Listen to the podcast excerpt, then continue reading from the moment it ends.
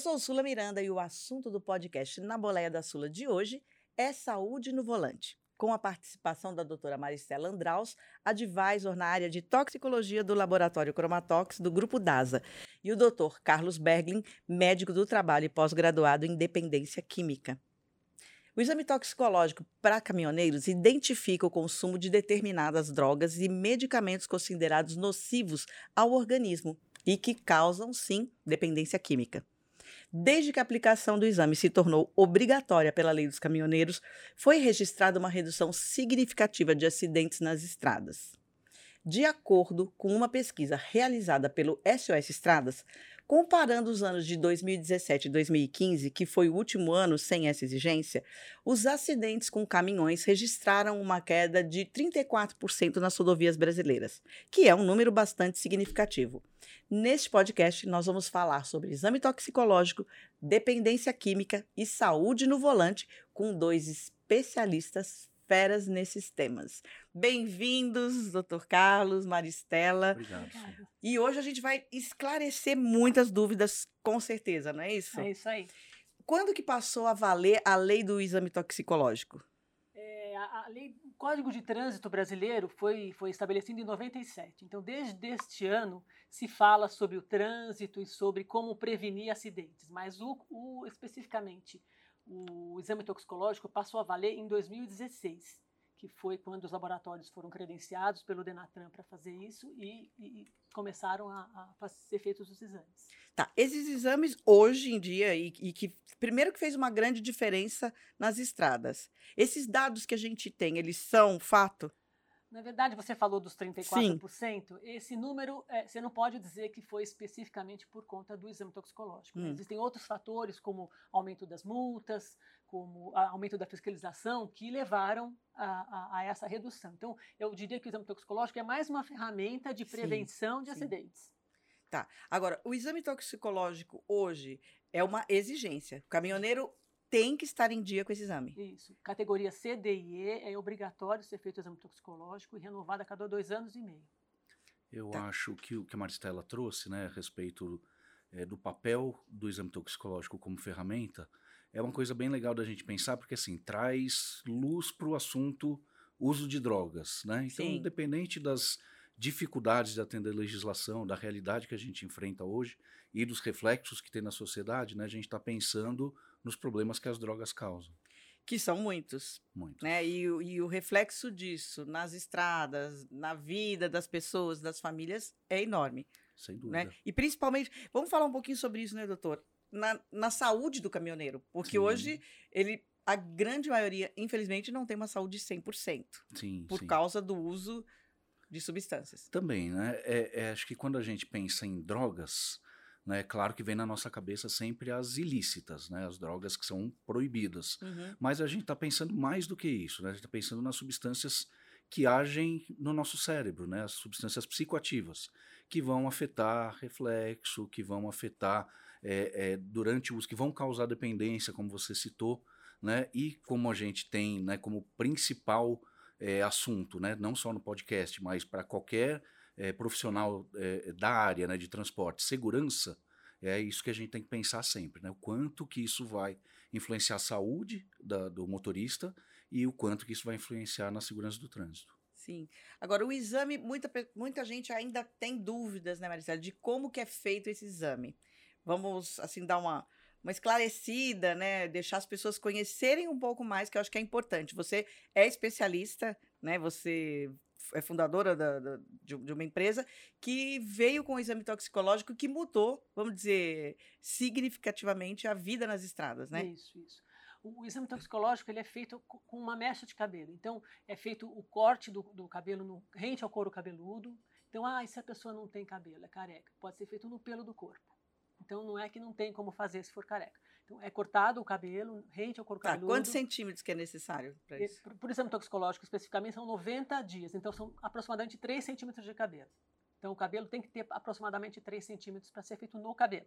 Se é um cabelo de 1 centímetro, não dá para fazer. Então, tá. aí você coleta o pelo do corpo, porque o pelo do corpo ele cresce mais ou menos na mesma proporção que o cabelo, só que ele fica mais tempo no corpo. Hum. Então, o que acontece? O pelo permite uma avaliação de um período maior de tempo. Então, um pelo de aproximadamente meio centímetro já resolve a questão do toxicológico de 3 centímetros do cabelo, é, mais, é equivalente. Sim. Então, corta o cabelo, Uh, normalmente a gente, corta duas mechas, uma para prova e uma para contraprova. Então depois a gente pode até comentar é, um pouco Eu quero disso. saber um pouco mais sobre e isso. E essas amostras, as duas são coletadas na frente do motorista. Ele vai assinar um documento dizendo que a amostra é dele, que foi coletada de forma correta. Tudo isso ele assina no, no formulário de cadeia de custódia, que é o documento que acompanha essas amostras até o laboratório. Hum. Que é a segurança dele de que aquela amostra é dele, que vai ser feita no laboratório de forma correta. Tá. E as substâncias que são detectadas nesse exame? Bom, tem o grupo das anfetaminas, da cocaína, da maconha, dos opioides. Uh, são cinco grupos: cocaína, maconha, anfetamina, opioides. Estou esquecendo. Daqui a pouco a gente lembra. É, são cinco grupos mais importantes sim, sim. E, e, e, que estão sendo analisados e a gente tem encontrado sim amostras positivas. Eu acho que tecnicamente, né, é bem por tecnicamente e legalmente é importante a gente pensar no exame como um identificador. Mas do ponto de vista médico sim, né, e, e de segurança dizer, também, sim. é legal a gente pensar é, que o exame é um inibidor. Né? Assim, a presença de um teste toxicológico hum. que você vai fazer por obrigação, né, por, por recomendação legal, é, na, no dia a dia vai fazer o, o, usuário pensar na possibilidade de ser pego e de ser punido por causa disso. Né? Então, o fator inibitório do exame toxicológico ele é bem importante nas estradas, sem dúvida, assim como é na aviação. Na saúde também, né? né? Na e saúde, na própria saúde. Isso, exatamente. E um, um exemplo que dá para a gente fazer o paralelo é o do esporte, né? É o tal do antidoping no esporte. Ele serve para identificar as pessoas que estão usando abusivamente, mas ele também serve para inibir as pessoas que têm é, um uso recreativo e que naquele ambiente não cabe. Entendi. Agora, eu queria que você esclarecesse um pouquinho mais sobre a contraprova. O que é a contraprova? A contraprova hum. é um direito do motorista, então, a partir do momento que ele faz o exame, ele, ele tem direito a pedir a contraprova. E a contraprova é justamente a análise dessa segunda amostra que foi coletada no mesmo laboratório, né, pela, pela mesma equipe que está trabalhando, então é, é, a mesma amostra. Por isso que às vezes tem essa confusão. Ele, ele às vezes tem um resultado positivo no laboratório, hum. ao invés dele pedir a contraprova, que é um direito dele e que é com a própria amostra dele no mesmo momento, ele vai lá em um outro laboratório e faz a coleta num outro laboratório, vamos supor, daqui um mês ou daqui duas semanas. Ou seja, daqui duas semanas, um mês, o cabelo já cresceu, né? não é a mesma amostra, é uma outra amostra, e aí o resultado é, é diferente. diferente. Pode estar tá alterado. É, sim, e sim. aí não adianta, ele não consegue comprovar que o laboratório, entre aspas, errou. Então, se ele tem alguma dúvida, ele fala, não, mas eu nunca usei, isso é impossível. Então, ele solicita a contraprova. A contraprova, porque é a mesma amostra, no mesmo momento, e, e aí ele avalia o resultado, se for positivo, se for negativo. Tá. Você está caracterizando a neutralidade né, do Sim. laboratório e o rigor técnico, né? Você vai ter o, a confirmação daquele resultado. Na mesma amostra. O importante é isso, é usar a mesma amostra que foi usada para a prova. Sim. Qualquer outra amostra em outro dia é outro momento. Sim. Agora, não sei se o doutor ou a Maricela podem me, uhum. me ajudar nessa pergunta. É, qual é a diferença de hoje eu fazer um exame de urina e fazer um exame do cabelo? Você quer falar, tá. é, complementar também. A diferença entre cabelo, urina e sangue é o tempo que ele vai te dar o resultado. Então, se você quer um resultado. Mas eu consigo, num exame de sangue, de urina, também detectar? Sim, claro, Sim. consegue. Sim. Só que o, o cabelo, ele mostra um consumo passado. Então, se eu de causei, quanto tempo, mais ou menos? Depende do comprimento. Se você considerar um centímetro a cada mês, se eu tiver o seu cabelo que é comprido, tem Ah. 50 centímetros, eu tenho 50 meses de histórico do seu consumo. Uau, hein, gente? Olha só, os cabelos. é, mas quando é, a, a coleta, você, por exemplo, num cabelo comprido como o meu, vai, vamos falar das caminhoneiras, Isso. né? E tem- também tem homens hoje que usando cabelo comprido, enfim. Uhum. Ah, se eu tenho um fio maior, eu tenho esse histórico. Isso, essa é a vantagem do cabelo. Tem um histórico. Então, o que, que acontece? A gente pode, no cabelo, segmentar de centímetro em centímetro. Então, eu, eu vou coletar o seu cabelo rente ao couro cabeludo, vai ficar esse fio comprido, esse tufinho comprido, É. e eu posso, a cada centímetro, ir cortando aproximadamente um mês. Então, Tá. eu quero saber de 2020 do seu cabelo, no mês de agosto, eu vou lá, conto até onde dá, mais ou menos, e, e corto aquele segmento e analiso só aquele segmento. Então, eu Nossa, posso que dizer que. é, então, por isso o É. cabelo tem essa vantagem. Agora, eu, eu causei um acidente de trânsito. Não Isso. adianta pegar o cabelo. Porque o cabelo vai mostrar para trás. Aí você tem que pegar o sangue ou a urina. Ah, Mas- tá. ou a saliva, Sim. eventualmente. Porque é no momento do acidente, acidente. do acidente você não consegue usar o cabelo. Então, são, são matrizes que não têm melhor ou pior. Elas dependem da finalidade você escolhe uma ou escolhe outra. Então, a urina mostra um período de aproximadamente uma semana do consumo de drogas, aproximadamente. Uhum. O sangue e a saliva é no dia, 24 horas. E o cabelo é, depende do comprimento, 50 meses. Gente. É, a Maristela falou tudo que eu queria falar também, ah, é? né? Não, porque são as várias matrizes, é. né? E acho que uma coisa bem importante que ela falou é não tem melhor e pior, né? Tem é, motivações situações. diferentes, situações, situações diferentes, diferentes. têm que ser interpretadas, né? uhum. né? Mas tem o bafômetro também é um teste para drogas, né? No caso, para o álcool, mas então é ar expirado, é saliva, é sangue, é cabelo, é urina, e isso também vai depender da droga e da quantidade do consumo, né? Então, tem esses, esses prazos, eles são parâmetros, né? Para a gente pensar no que, que a gente está captando naquele histórico, mas vai depender. Usou ontem, às vezes não deu nem tempo é, de ser metabolizada aquela droga para que ela apareça em, apareça em determinada matriz. Então, é o que a Maristela falou, algumas vão ter um resultado mais imediato e aí depende do que, que a gente está procurando. Sim. Agora vamos falar um pouquinho de saúde do caminhoneiro, né, uhum. doutor? Do cami caminhoneiro e caminhoneiras, né? Hoje temos aí também muitas mulheres nas, nas, estradas e os problemas da mulher no dia a dia já são diferentes, né? A mulher, uh, por exemplo, lida com a menstruação no mês a mês, a cólica, né? uhum. né? Esse mal-estar. E aí, às vezes, faz uso de algum medicamento, como a gente falou, às vezes não é droga, ela precisa tomar um, um medicamento para aliviar aquela dor. É, existem medicamentos, por exemplo, nesse caso, ou uh, uma pessoa que faz uso de um, de um remédio contínuo, né, de, de um medicamento contínuo, uh, como que isso pode influenciar, por exemplo, uh, que ele esteja lúcido, que a pessoa. Ah, estou com muita dor de cabeça, tomei um remédio, esse remédio me dá sono, enfim. Perfeito, né? perfeito. É bem importante a gente pensar não só no nosso tema principal, né, que são os exames toxicológicos, Sim, mas na saúde a gente tá... a influência, né, da, do uso de medicações na nossa vida, né? Então, uma pessoa que está uh, com uma crise de rinite pode tomar um antialérgico que vai deixar a pessoa mais sonolenta. Tá lá escrito na caixinha. A gente tem essas informações que um remédio para enjoo pode dar sonolência, que um remédio para coriza pode dar sonolência, né? Um vários, né? antialérgico, né? Sim, vários. e até um remédio de uso e, contínuo. Uma isso. Pessoa, de repente, um dia, não, não, não sei se um diabético, uh, no, no, na medicação que ele toma, ou uma pessoa que também toma a medicação por conta do coração, enfim. Né? Outro né? exemplo muito bom que você deu, porque a diabetes, é, a descompensação da diabetes, ela pode dar sonolência e pode dar outros efeitos também, né? Então, assim, o diabético que não esteja rigorosamente controlado, tomando a medicação dele, fazendo um acompanhamento especializado, ele pode ter sim efeitos agudos ali da doença no volante, né? Então a gente tem que pensar é, o que, que essa pessoa está usando, se é seguro para ela, ó, outra substância que pode ser detectada num exame toxicológico, mas é importante que a pessoa é, é continue fazendo tratamento, é, é tratamento de doenças mentais. Né? Então, quem esteja usando algum remédio é, que é para a pessoa se sentir melhor do ponto de vista de ansiedade, de depressão. depressão exato. É, a pessoa bem tratada e acompanhada, mesmo que esse, essa droga seja detectada no exame, existe justificativa. E aí isso pode ser apresentado né, perante é, o laboratório que fez a coleta, perante a lei, como uma justificativa para o uso daquela medicação. Então é um exame positivo que pode ser justificado por uma, uma natureza médica. É, você já adiantou a minha pergunta para a Maricela, porque eu ia perguntar.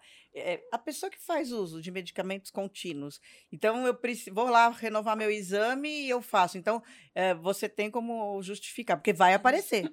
Vai, e, é, e, é isso que ele falou. Você tendo uma prescrição médica e apresentando no laboratório esse, esse, essa prescrição, quando chega para o médico revisor avaliar o resultado positivo, ele vai olhar. Avaliar de outra, avaliar de outra e vai ver, olha, a prescrição diz aqui que ele está tomando. Agora, se ele está tomando o ano passado, né, tomou ano passado, não adianta apresentar a prescrição para um positivo de hoje. Então, tem que estar tá na prescrição que é uso contínuo.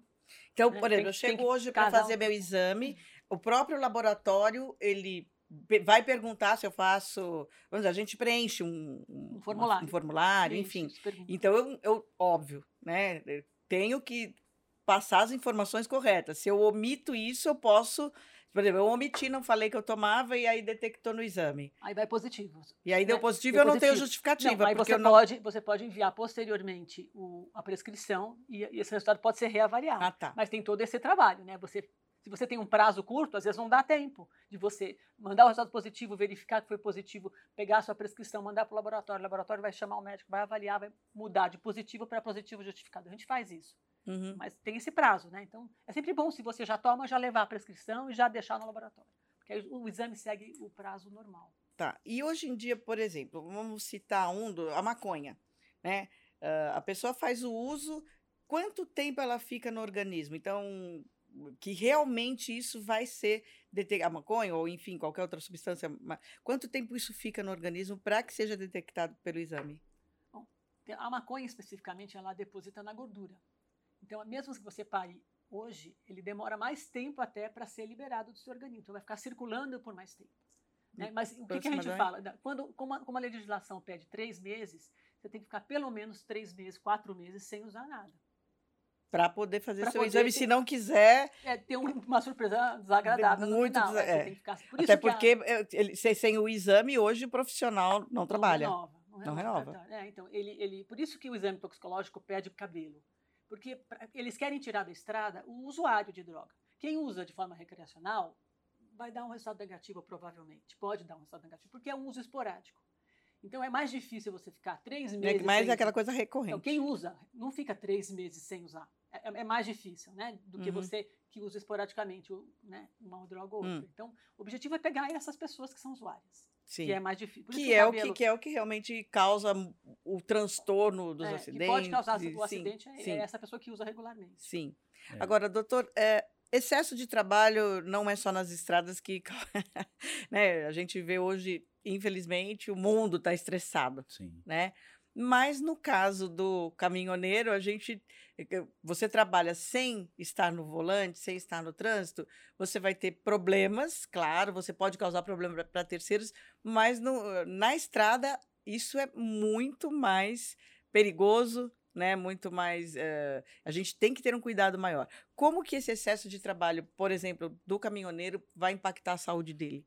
Legal, a pergunta é muito boa, né? Porque a gente volta naquela sua pergunta anterior né, da saúde do caminhoneiro de uma Sim. forma legal e traz um tema bem importante que é fadiga, né, que é o estresse, né, que é o cansaço associado ao excesso de trabalho ou outras coisas, violência, né, riscos no trânsito, pressões por metas, por horários, né, o caminhoneiro sofre bastante com essas questões mentais que vão influenciar a vida dele em todos os sentidos, né, deixando ele mais sedentário, fazendo com que ele tenha dificuldade para cuidar da própria saúde, para que ele vá ao médico fazer exames preventivos, né? Então, é, é, são muitas coisas e a gente tem que focar é, é na, na, nos aspectos principais, né? Então, o excesso de trabalho vai colocar ele é, é, muitas horas dirigindo, ele e ela, uhum. vai trazer a mulher de novo para a nossa conversa, né? Uhum. muitas horas dirigindo e isso vai diminuir os reflexos. É importante a gente sempre recomendar que se faça pausas periódicas, que se programe uma boa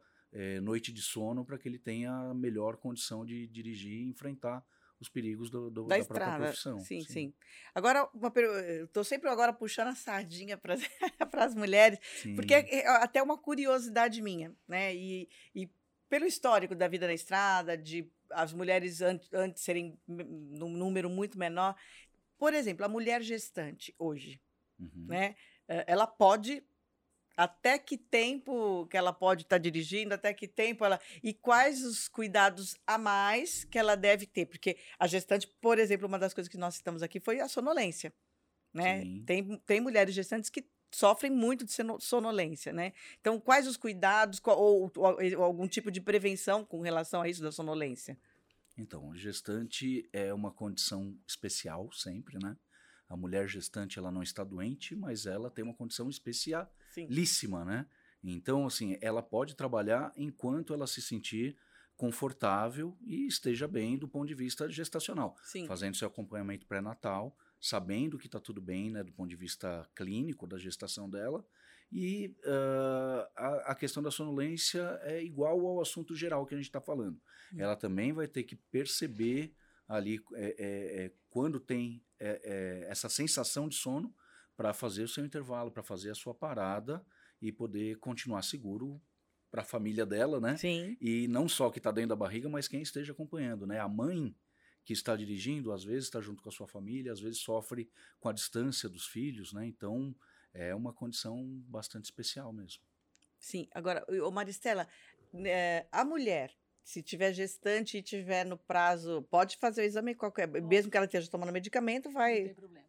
Pode, tá. Pode, pode estar sempre fazendo. Sim. Agora, qual a especialidade, doutor? Por exemplo, o caminhoneiro, para fazer a rotina dele de, de estar em dia com uhum. a saúde, qual médico que ele tem que procurar? Um clínico geral ou, ou, enfim, depois ele ser encaminhado? Qual é o passo a passo para ele estar tá em dia com a saúde na estrada? Ótimo. É, o clínico geral mesmo, você já deu a resposta, né? Porque uhum. a gente está sempre pensando é, que vai ter um médico que vai entender a história daquela pessoa, né? Quais são as características dela, o que, que precisa ser investigado, né? Para poder é, é, definir qual o caminho da investigação, né?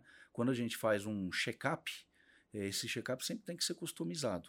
Então, se tem histórico na família de diabetes, que a gente citou agora há pouco, de pressão alta, de cardiopatia, é, e aí esse médico, o clínico geral, e às vezes o endocrinologista, quando a pessoa já tem obesidade ou já Sim. tem identificação... É que é muito comum na estrada, né? A obesidade, infelizmente, por conta da rotina, né? Da Noite falta mal de rotina, dormir, né? é, da falta, falta de rotina. É, de não dormir, se alimentar inadequadamente, tal, tal, acaba gerando realmente problemas de obesidade, que a obesidade traz, traz outros tipos de problemas e de doenças, né, doutor? É isso aí. Aí vai entrar também o endocrinologista, ou o cardiologista, ou as outras especialidades médicas que podem ser é, é, oferecidas num segundo momento. Né? Ter essa triagem geral, essa identificação dos principais fatores, vai juntar a idade também, né, a, a, rotina da vida que a pessoa vai contar para o médico, e o médico vai pedir os seus exames e depois pode encaminhar para um especialista que precisa precise acompanhar a pessoa dali por diante. Sim. Maricela, voltando ao, ao, exame toxicológico, a gente comentou assim, a pessoa que faz uso de drogas, que, vamos dizer, a gente pode chamar de recreativo, uso recreativo. Uh, quando que isso muda, por exemplo? Começa no uso recreativo e aí depois passa a ser uma coisa mais frequente. Uh, o exame toxicológico nisso, vocês já comentaram, pode ser um, um inibidor, ou se não for, é, ele vai ser detectado de qualquer forma. É, a chance de, com o uso regular, né, hum. o que hum. acontece? A, a substância fica no, na circulação sanguínea e ela se deposita na raiz do cabelo. E aí o cabelo vai crescendo e vai carregando essa substância até você cortar o cabelo. Uhum. Então, se você faz um uso regular, você tem teoricamente essa substância em cada pedacinho do cabelo. Então é mais, mais fácil, mais provável de ser detectado uhum. do que um uso esporádico, uma vez por semana, por exemplo. Então, uh, o cabelo tem essa função. Né, de, de, conseguir estabelecer se é um consumo regular ou não, é um consumo intermitente. Uhum. Como é que sabe isso? É, analisando cada segmento, cada centímetro do cabelo separadamente. Isso tá. é uma, uma, possibilidade também. Agora, você que é uma especialista no assunto, nesses anos todos de experiência, você deve, com certeza, ter histórias curiosas, né? Eu queria que você contasse um pouco, né, de tipo assim, coisas inusitadas que aconteceram com relação a, a, ao exame a gente tem, o doutor Carlos deve ter, deve ter recebido também vários, né? De, de é. pessoas que, que têm um exame positivo para cocaína, por exemplo, hum. e, e apresenta uma lista de medicamentos que tomou, que fez uma cirurgia e que teve uh, anestésicos. Então, ele manda toda aquela lista de substâncias para que você faça a comprovação de que o uso da cocaína foi por conta do, dos remédios. É. Né? Então, tem vários casos desse e que não existe nenhum medicamento à base de cocaína. Então, de cocaína. Que ele quer just, é, arrumar ele, a desculpinha, né? Uma justificativa. A desculpinha, a justificativa, né? Tem casos de, de maconha, doutor Carlos vai até lembrar um que a gente teve, de, de um, tinha até a prescrição, né? Uhum. Era um médico, era um, é, terapia canabinoica. Canábica. canábica. Como é que é isso, doutor? Era, Conta aí pra gente. É, na verdade, existe, né? Existe a, mesmo, a, terapia né? canábica. Sim. É, o, os princípios que estão contidos na maconha, quando eles são isolados, quando eles são empregados de uma forma científica, dão ótimos resultados. Então, assim, uhum. nem eu nem a Maristela vamos falar mal uhum. do tratamento científico com o uso dos derivados da maconha. Mas, né, é, uma pessoa não pode prescrever o uso de maconha livre. Né?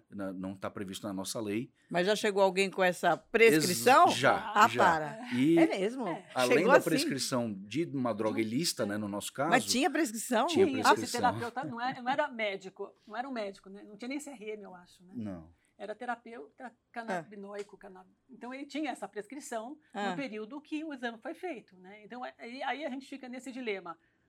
Bom, tá pres... A lei fala, se tem prescrição e foi no período, você, você libera como positivo justificado.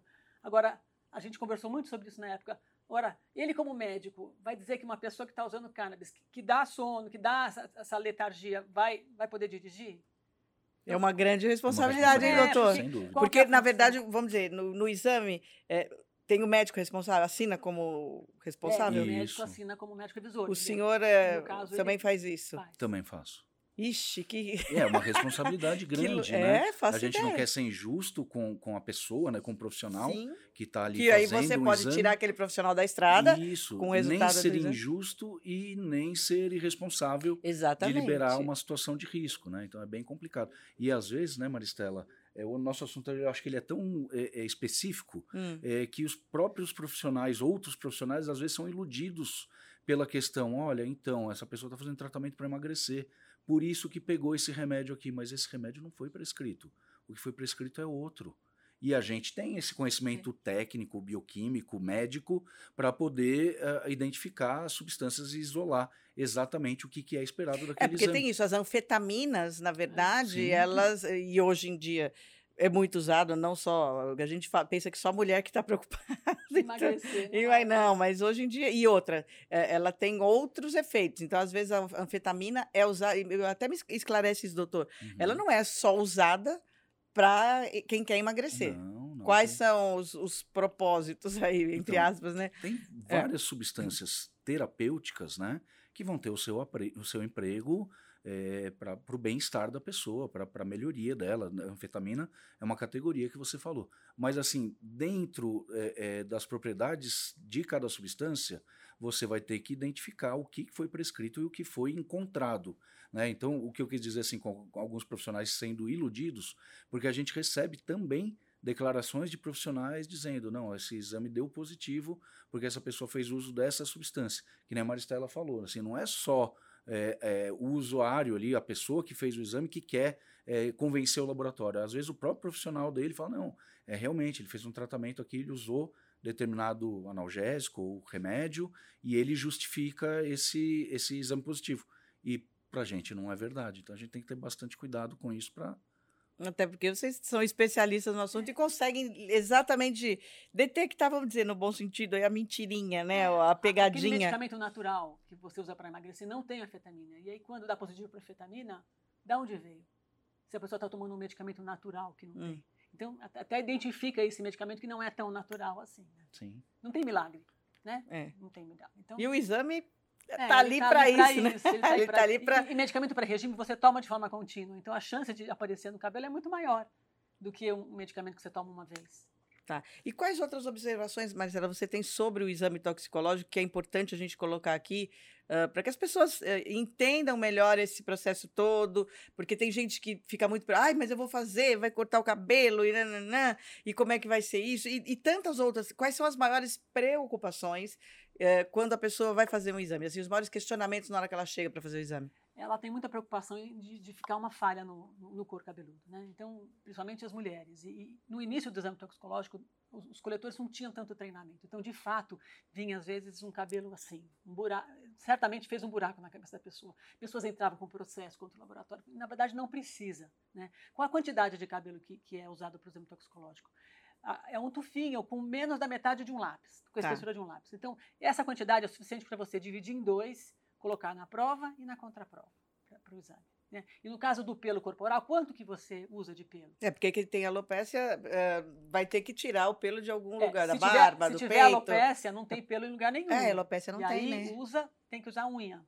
Então, alguns laboratórios Unha? fazem raspagem da unha, na verdade. Ou raspagem ou clipe. Tem Ah. essas, duas, essas duas possibilidades. Então, a unha é uma outra matriz também, como é uma matriz de E é queratina. como o, o- o cabelo? Ela, ela consegue É, detectar. é um- a mesma coisa, a unha vai crescendo, né? Então Sim. ela vai carregando da mesma forma. né? Então também é uma outra possibilidade. Nada ficou oculto agora. Não. E, a, e É. a alopécia. Esses, ah, é uma benção, hein, gente? Nada vai ficar oculto. E a alopécia você precisa ter uma comprovação médica. Então o médico tem que dizer que você tem alopécia. Não adianta você se raspar inteiro. É, ou pessoa tem, tem pessoas que se depilam, né? Nadadores, por exemplo. Então, e aí você como é que faz? Você tem que deixar o cabelo crescer. E que hoje, esperar, na e né? hoje também tem a depilação definitiva, a laser, né? Definitiva, e aí, se a pessoa não quiser ter pelo, não vai ter. Né? É, é. Então tem que comprovar Tem que também. comprovar. No caso de querer renovar, ou você deixa o seu cabelo crescer por 3 centímetros, que é a melhor solução. Então, o cabelo é a melhor matriz para fazer análise toxicológica. Se- Senão, você não vai conseguir renovar.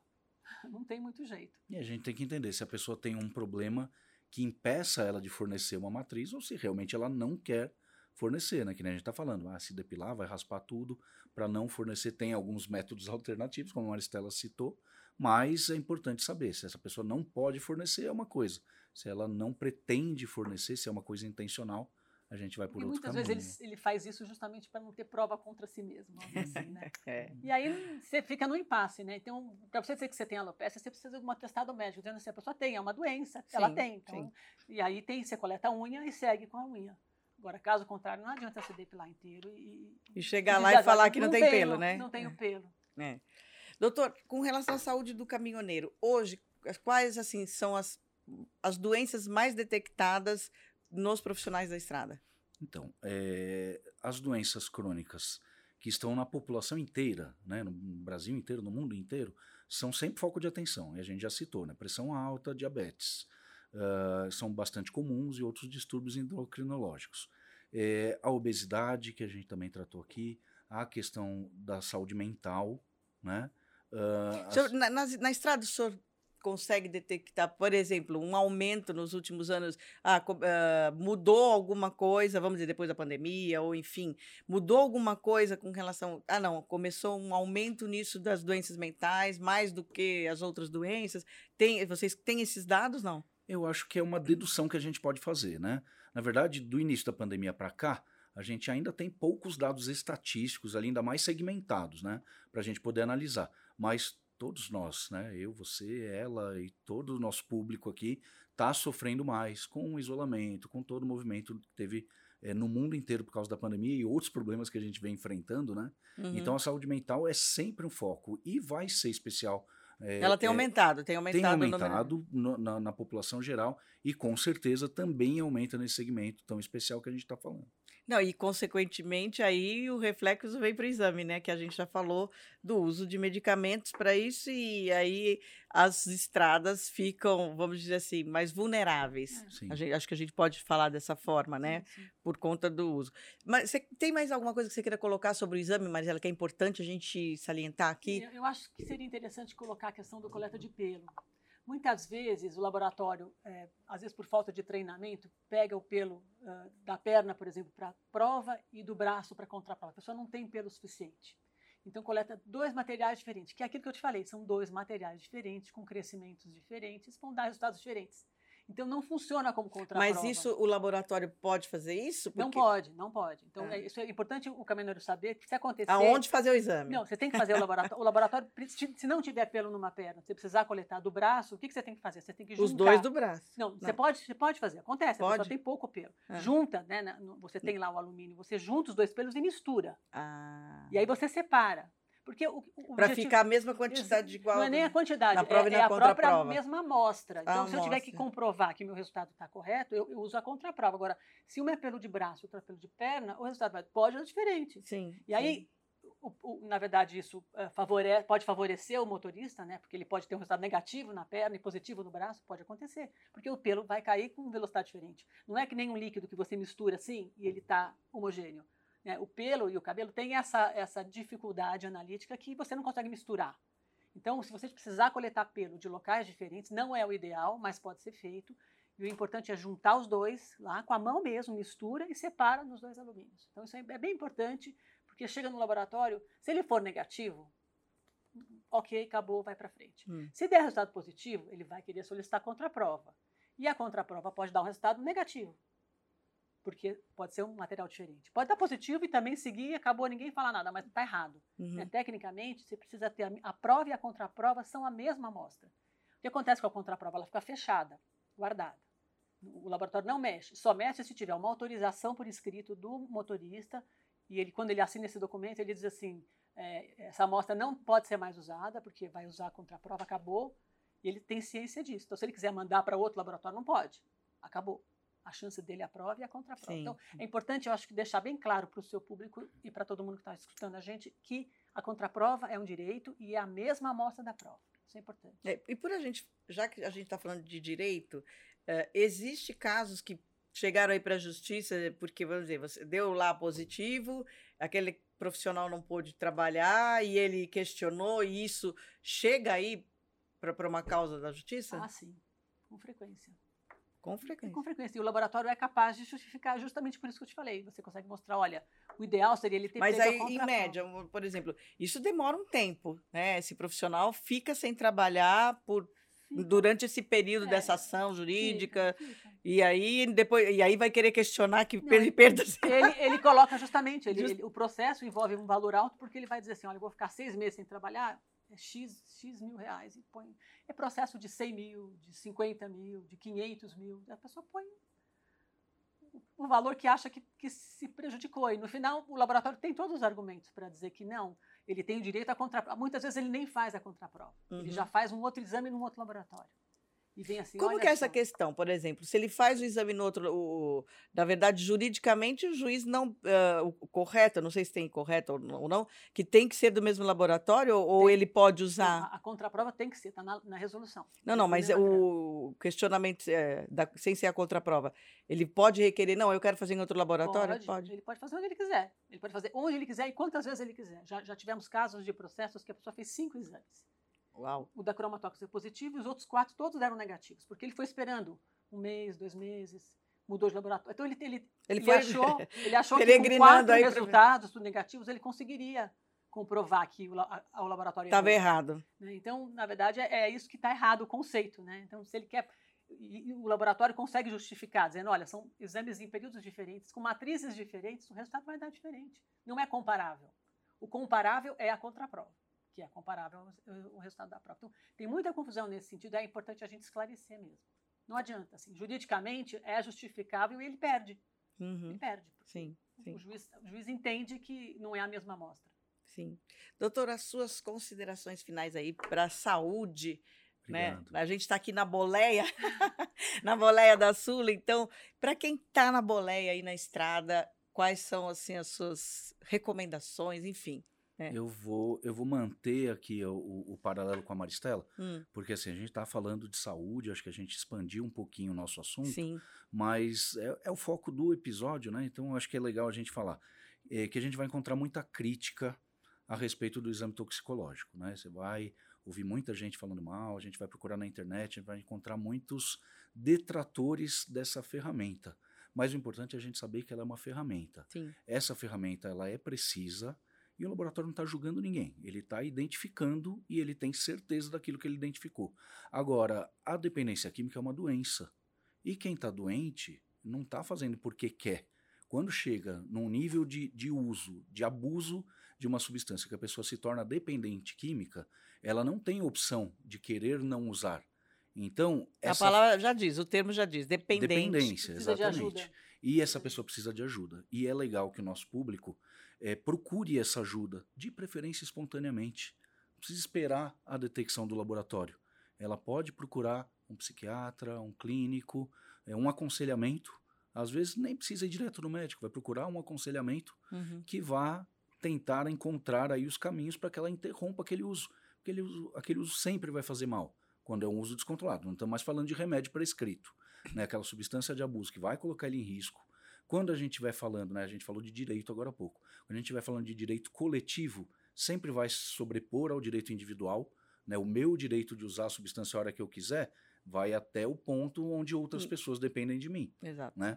Então, quando a gente está falando de transporte... Eu não estou prejudicando a sociedade, porque isso, transporte... transporte de cargas, transporte de passageiros, é, é, conflito com outros usuários né, da estrada e da rua, né? Então se torna uma coisa muito mais séria. Então é importante a gente lembrar que a dependência química precisa ser identificada, precisa ser tratada.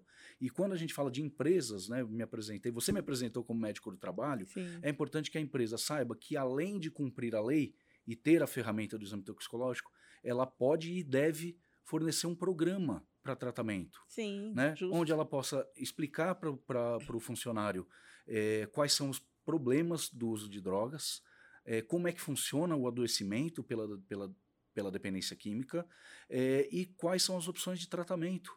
Se você tiver esse pacote inteiro, você está educando, está identificando, está tratando, está fornecendo, não é um, um caso de polícia, é um caso de saúde.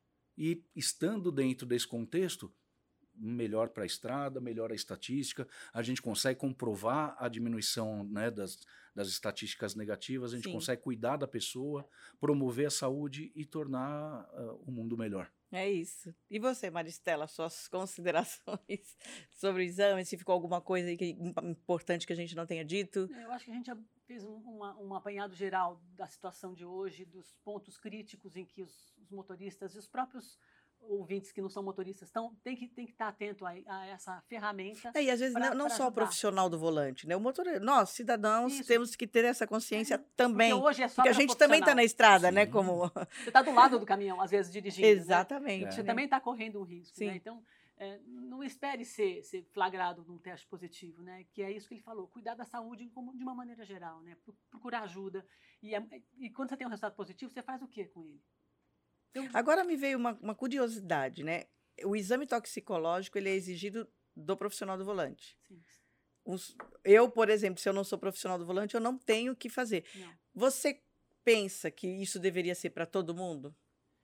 É, eu, eu acho que não, não tem um risco maior do motorista de caminhão em relação ao motorista categoria eu também, É por isso que eu fiz a pergunta, fato, porque você para para pensar, tá, eu não fiz uso né? Eu sou caminhoneiro, tô aqui bonitinha, meu, caminhão tá todo em dia, tô todo me cuidando, cuidando da minha saúde, mas eu tô ali com o outro motorista que me, de repente me deu até uma fechada, ou enfim, ele causou o acidente porque ele estava fazendo uso de substâncias, né? E isso não é cobrado, vamos dizer não assim, é na nossa renovação da é. habilitação é. e tal. Então, como que você que lida com o exame toxicológico há anos, vê essa questão. É, eu acho que se faz para um, teria que fazer para todos. Né? Eu, eu também penso seria assim. O, o, correto, porque não tem Justo. risco maior. Não tem risco maior é. do motorista que é AB e do motorista CDE. Sim. Ele tem tanto perigo quanto, né? Ele carrega uma carga, mas eu carrego eu e minha família, cinco pessoas no carro. A carga mais preciosa é, que tem é a minha vida, é, independente né, de estar com a é, família inteira, é. a minha então, vida, o né? risco é, pra, é igual. Para todos. É igual. E existe alguém trabalhando a favor disso, de fazer com que o exame toxicológico seja uma coisa, vamos dizer aí, universal? É, existe essa, isso tramitando dentro do, do, do, legislativo, mas eu não sei te dizer a que nível em, está. Que nível está? Isso sim, já foi inventado. Sim. Já foram feitas campanhas para isso? Não, não. não. Antes, Olha, gente. Antes de ser obrigatório. Eu acho que vou lançar a campanha. Você muito criticada, mas eu acho justo, porque a conta sempre termina na boleia. É. é. sempre a conta do caminhoneiro, da caminhoneira, do transportador. Então, acho que a gente tinha que pensar, né, como cidadãos, em dividir essa conta, né? Porque que é, que é isso mesmo. Seria justo, tem, é. né? É, é isso. Queridos, muito obrigada. Estou muito feliz de tê-los aqui. Inclusive, eu quero oferecer um mimo. Gente, isso aqui é um caminhãozinho de ah, chocolate. Tá? O meu amigo Douglas Volpe, que tem a Cake Volpe. Então, deixar um mimo para vocês, Obrigada. adoçar. É a boleia mais doce da estrada, viu, gente? Obrigado. Obrigada. A boleia da Sul é a boleia cor-de-rosa, é a boleia doce. Muito obrigada a todos vocês e espero que possamos ter outras oportunidades, porque é um assunto que a gente uh, tem que estar tá sempre falando, ainda que a gente repita, seja repetitivo. De, ah, mas vamos falar de novo, vamos. Eu, eu sou muito a favor do, do exame toxicológico, tanto que a gente encerrou dessa forma que eu acho que deveria ser uma a lei para todas as pessoas, é. não só para o profissional do volante. E fico muito feliz que vocês tenham aceitado o nosso convite para estar aqui na, nossa, na minha boleia, que é de todos vocês. E esse podcast de hoje vai ficar por aqui. Você pode encontrar novos capítulos toda semana nas principais plataformas de podcast e também, claro, no meu canal Sula Miranda no YouTube. Beijo para vocês. Até a próxima. Ah, tem agradecimento, gente. Eu quero agradecer a Able Digital e a Metrópole Filmes, que está aqui nos ajudando a realizar esse projeto maravilhoso, feito especialmente para você. E esse podcast foi apresentado por mim, Sula Miranda.